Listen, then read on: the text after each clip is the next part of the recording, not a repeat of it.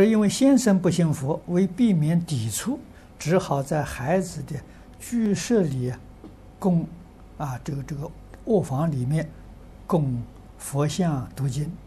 这弟子晚上才做晚课去拜佛，而儿子受我的影响也信佛，并习惯在临睡前听我读《阿弥陀经》。但老法师曾说，若房间里面有人睡觉，对啊读经对睡的人不不好。请问呢，我这种状况又该如何？